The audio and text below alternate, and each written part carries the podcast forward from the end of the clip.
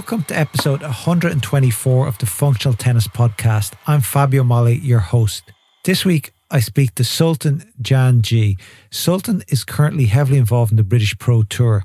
He's also a well known former umpire, having umpired at Grand Slam finals, Davis Cup finals, and for greats such as Graf, Seles, Sampras, Agassi, Borg, McEnroe, and more. He tells us all about what he's up to now and, importantly, stories from his umpiring days. I've always wanted an umpire on the show, but with tour rules today, working umpires can't engage in podcasts, so it was great for Sultan to join us. Apologies if the sound isn't up to our usual quality, but apart from that, I really hope you enjoyed the show. Before we start, a shout out to our podcast sponsors, Slinger, who make the awesome portable ball machine, the Slinger Bag. And also, just want to say they're an absolute fantastic partner to work with. Head over to slingerbag.com to get all the info on the Slinger Bag. If you have any questions at all about it, feel free to reach out to me or reach out to the Slinger team at DMs on the Slinger Bag Instagram account. Okay, here's Sultan. Sultan, welcome to the Functional Tennis Podcast. How are you? I'm very well here in Shrewsbury. So tell me, what are you doing today? You no longer work full time as an umpire. What's your day job? I, well, I'm semi-retired, but I've been working for the last kind of 10 weeks here at the UK Pro League for a company called River Media, where we've set up basically a UK Pro League, which is for British professional players, male and female players. And I've been kind of the organizational guy behind the scenes doing all the draws and uh, orders of play and getting all the officials organized for this event. Nice. And tell us quickly for our listeners who don't know the Pro League, the UK Pro League, what is it? Okay, so UK Pro League is uh, basically professional tennis players in the UK, and we've set up a round robin tennis tournament for them.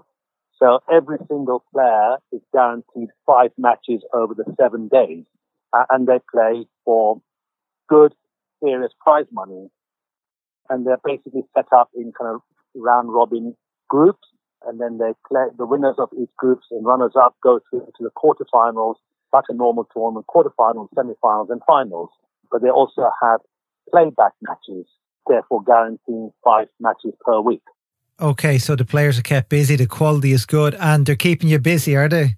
They are certainly keeping me busy because there's a lot of matches. I mean, just to give an example, at a normal kind of ITF event, ATP event, you have a 32 draw and every day you diminish by half. So you only have 31 matches in singles. Here at the UK Pro League, we are playing every week 60 matches minimum. So that's quite a lot of uh, tennis matches to organize uh, in a weekly. But the good thing is we are always playing indoors, so we don't have the elements to deal with, wind, rain, none of those conditions uh, apply to us. We, we play all under indoor fantastic conditions. And tell me, do you know Abigail Johnson? I know Abigail Johnson because she's one of our regular, regular, thoroughly knowledgeable tennis guru uh, who's been doing all our um, live matches, record, uh, not recording, commentating on all our matches that are being played here uh, at the various venues that we've gone around the country uh, to you know, she's great. We had her on the podcast about, I don't know, eight or nine episodes ago. She's really good, informative, really loves the game. So she's a good addition to the UK Pro League. Now, we were very lucky in, in, in finding her last year, and she's so, so thoroughly knowledgeable and committed to actually understanding all the British players and promoting them as much as possible. And she does a lot of research background about their personal lifestyles and, um, you know, how they do at other events around the around the world uh, because all professional players, besides playing with us for five, six weeks, they do go around the world playing other ITF, ATP tournaments. So yes, she's a very, very knowledgeable person to have around. Great. Let's cut to the chase here. You are a very experienced umpire. You've done Wimbledon finals, men and female finals. You've done Davis Cup finals. So you've umpired at the top of the game. And I want to talk to you about that. But before we get into that, tell me what's the difference between umpiring today and umpiring 30 years ago? Has the job got easier or harder with the aid of technology? For me, I think that the matches have got easier because the biggest element that has been taken away in this modern day, which I'm not saying is a bad thing, it's actually a fantastic thing, is the evolution of technology. So we have Hawkeye Live, for example, at all the matches. What that does is actually takes away all the frustration and anger that the player develops when they get a what they think they've had a bum call. With the electronic line calling, there are no bad calls or there are no poor calls, and therefore the players do not get as angry and uh, take vent out their frustrations against the chair umpire. So I would say yes, it has got easier, but my colleagues might not necessarily agree with me. It's a different style of umpiring now rather than easier or difficult. And that's the technology side of things. And from the, let's say, from having been an umpire as a career, has that got easier? Did they get paid better now? Is there better working terms? Oh, that is hugely, hugely improved. So I was one of the first six uh, chair umpires employed by the ITF to go around and be a professional umpire. So that was the starting point at 1990. Over the years, things have improved tremendously uh, to the extent that all the three major organizations, i.e., the International Tennis Federation, the ATP, the WTA, they all employ a minimum of 10 full-time umpires who are paid a proper salary with proper kind of uh, pension schemes and time off in lieu. So yes, the, the, those 30 guys making a comfortable living, but not making as huge a living as some of what people think it is. But it's a fantastic career lifestyle. You know, you travel the world, you see some amazing, amazing cities around the world. But it's much more coordinated now and you know well organized. No, it is. And it's one of my goals was to speak to an umpire. So this is a great episode for me. I was asking one of the members in my tennis club, uh, Fergus Murphy, and I tried to get him on, but he was telling me that umpires can't talk to the media. Can you tell me more about that? Oh, it's just one of those things that um, all the umpires are told not to actually kind of talk to the media because often media always want the kind of the inner gossips and possibly difficult scenarios that are taking place in court. So we don't really want the chair umpire to be seen as a controversial figure. So we're always leaving it to the, the head of officials, which is often a referee on site. Um, but normally we say the head of the ATP or the head of WTA, head of officiating at the ITF will do all the necessary media interrogation because they are theoretically more experienced in, in, in dealing with the, the media. Um, so there's nothing kind of untoward. It's just it's easier to control from. Um, it's just one of those policies that we've got. Yeah, it's interesting. Just tough, you know. We're talking to you, so it's like trying to talk to a judge where they can never talk on the record. It's always you have to wait till they retire before you can actually talk to them. Because actually, yeah, I remember I was looking for a judge to talk about some tennis related event and we tried to get one on come the podcast but they said there's no way they can come on but anyway so that's what the current umpires are like let's get on to some of the players you umpired i know from a bit of research you've umpired mcenroe he was he said you were one of his favorites graf Seles, sampras courier agassi and so many more but tell us what was it like in the chair against mcenroe I was very lucky uh, in the sense I kind of uh, came through my career in the period when we didn't have professional officiating at all. You know, in that era, we didn't have a, none of the organizations had a proper training program. So often the line people were not trained correctly. So the chair umpires had what I consider a tough time. But I was lucky. I kind of played some tennis. I was kind of competent with the rules and regulations, um, and I had some lucky breaks. And I kind of grew up umpiring at the very top very quickly. So I had people like you said, McEnroe, Connors, Lendl, Cash, Agassi, Navratilova, Chris Evert, you know, all the celebrity status ex players now, and I umpire them. So coming back to McEnroe, I don't know. It just happened that um, when I first umpired his matches, I wasn't. I mean, I was nervous, definitely, because I made some kind of tough calls. But I was one of those guys who was confident enough to answer back uh, without sounding kind of arrogant. I kind of, if I was asked a question by McEnroe, I remember just giving him a simple answer in my opinion. And somehow it seemed to kind of agree with him that here was some umpire who was prepared to stand up and say something back. And then it just transpired that I was asked to go to the Canadian Open. I was asked to go to Stratton Mountain. Next thing I know, I've been asked to do McEnroe matches. And I kind of uh, said to myself, oh, why have I got McEnroe today? You know, I'm going to bound to mess, mess it up and uh, stop my kind of career moving forward uh, because I'm going to have hassle and, and not be able to deal with it.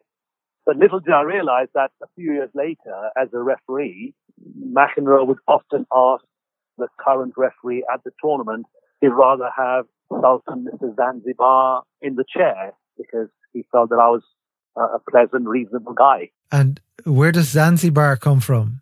Ah, well, I was born on the lovely island of Zanzibar, a romantic island, Zanzibar, and it. When I first started umpiring him at Queen's Club, one of the commentators, like an Abigail, said, "And welcome onto court, John McEnroe, the U.S. Open champion, the world number one, John McEnroe." And there was a huge, huge round of applause for him on centre court at Queen's Club. And then the commentator said, "And now." the chair umpire for this match is Sultan Gangji from Zanzibar, now from London. So I was known as to the players at that kind of era, Mr. Zanzibar, because I kind of, like you've just asked me, I was often asked by the players, where the hell is Zanzibar? So I'll then give them a geographical lesson as to where Zanzibar was. So that always amused the players. So I was nicknamed Mr. Zanzibar. Nice. And back then, I know I've read the books on, obviously, on McEnroe, Pat Cash, where, you know, there's a bit more after parties going on after tennis and that. Did you ever get involved, like having a few beers with the players, or was it strictly business like it is now? No, it was much more relaxed then. Know, basically, I was lucky enough to get uh, invited to all the Grand Slams and umpired all the uh, show courts around the world. Uh, but that time we were fairly relaxed in the sense one of the things that the six of us managed to persuade our pals to be is that we felt we must stay in the same hotel as the players. So we did stay in the same hotel as the players, but that allowed a good rapport, banter with the players because they'd often see, say, someone like me having umpire at the US Open finishing at midnight, come back to the hotel.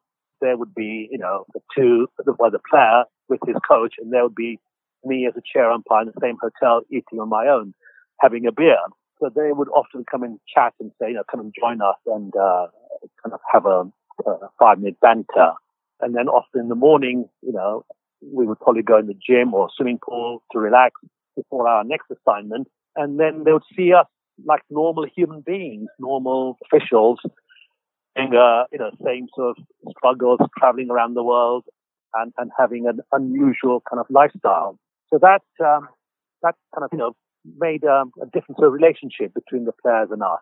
So much more professional now, isn't it? Where they're in different hotels. Yeah. They're probably not even allowed to talk to one another.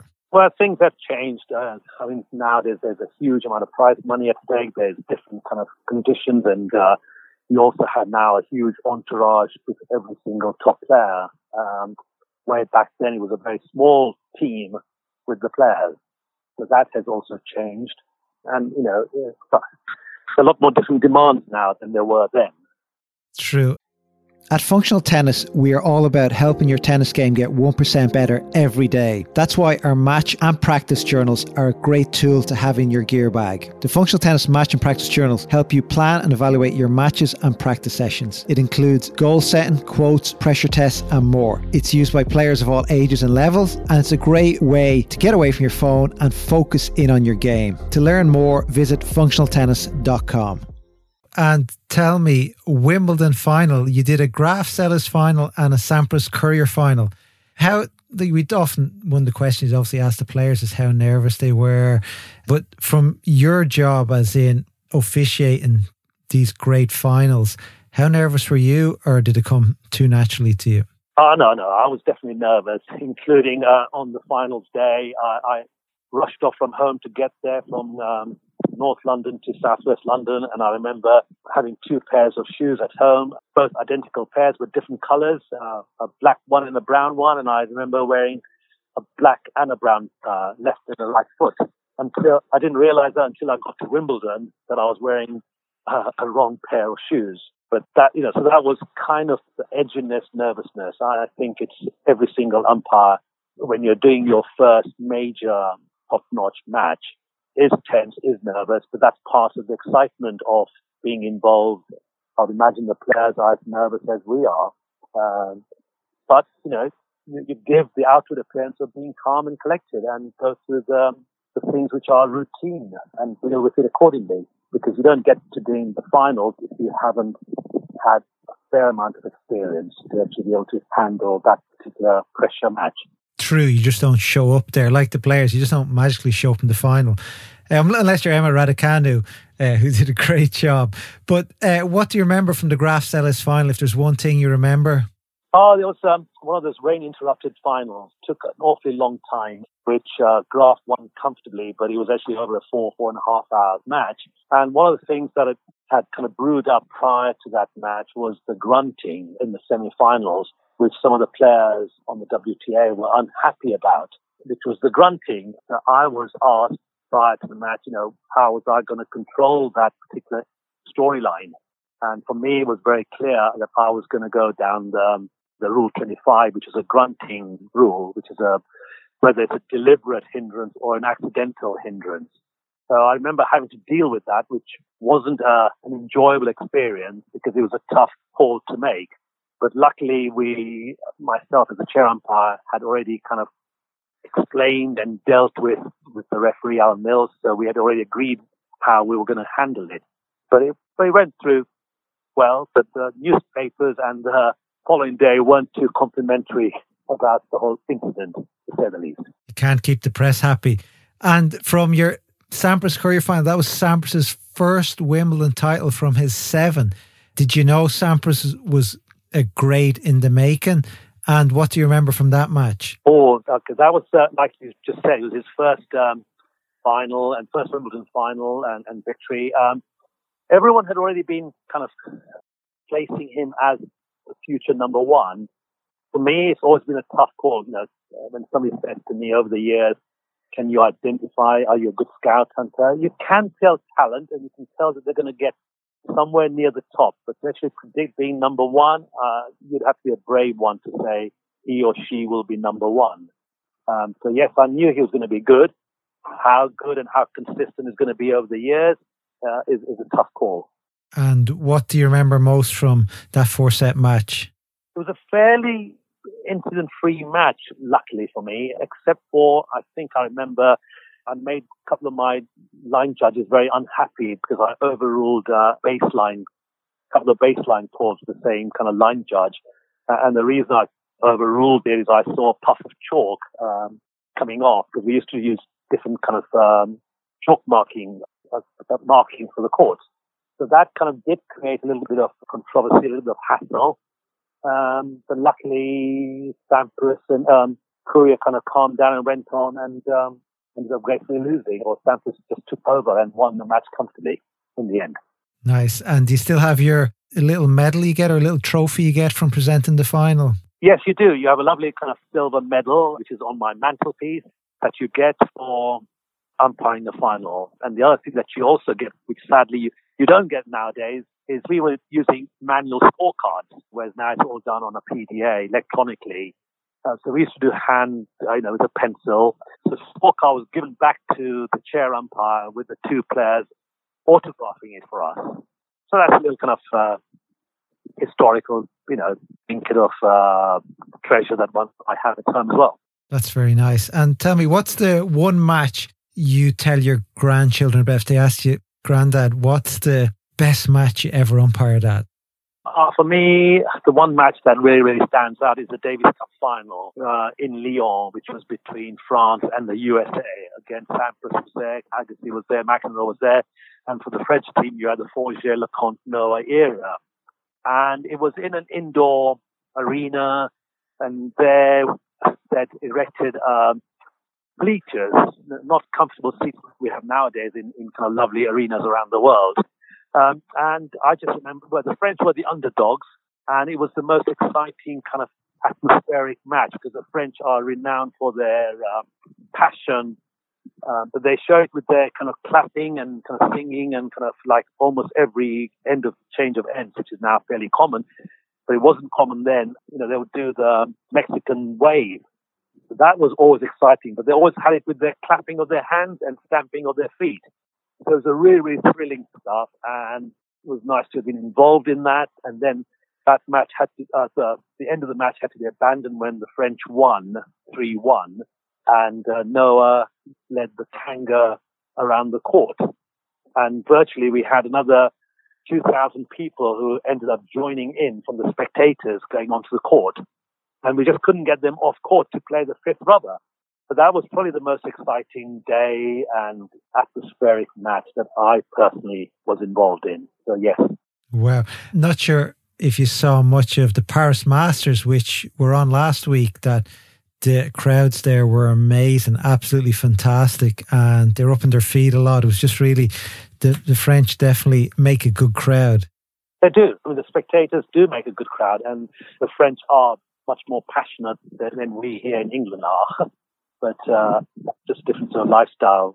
But that was a fun match to be involved in. It's different. And tell me, you have the best seat in the house, sitting in your umpire's chair. Of all the players you saw play, who's the one that made I know, the hairs in your arm stand up the most? Oh, um, I mean, McEnroe is always to me always that particular type. You know, the, the style of game that I personally enjoy watching and playing myself.